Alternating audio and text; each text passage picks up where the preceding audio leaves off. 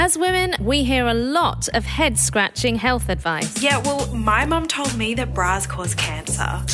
There's no such thing as PMS, you're just being hysterical. Mm, you know, you can only get pregnant three days of the month. Just pull and pray. If you find it hard to decipher fact from fiction when it comes to your own well being, trust me, you're not alone. Hi, I'm Dr. Sneha Wadhwani, and in my new podcast, Everything from A to V, I'll be answering some of the most common healthcare questions I get asked in my practice every day. Plus, we'll get to the bottom of some of the most bizarre and fascinating myths around women's health. Like, did you know that coitus interruptus, i.e., the pull out method, has actually been around since the first and second centuries? And Onan knew that the seed should not be his. And it came to pass, when he went unto his brother's wife, that he spilled it on the ground. That's from Genesis chapter 38, verses 8 to 9. No question is off limits, and I won't be doing this alone.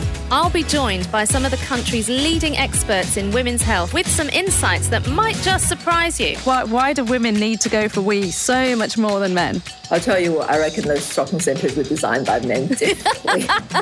I think you're right. the muscle that makes us dry or allows us control of the bladder is the size of a walnut in men and is the size of a pea in women. To whether STIs can impact fertility, Chronic pelvic pain can be really difficult to manage and really difficult to treat, and it can also cause what we call a tubal factor infertility, so infertility due to problems with the fallopian tubes, and also ectopic pregnancies. and everything in between.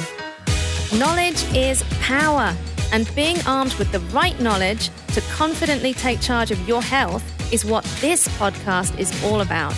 Everything from A to V, everything you need to know about women's health. Listener.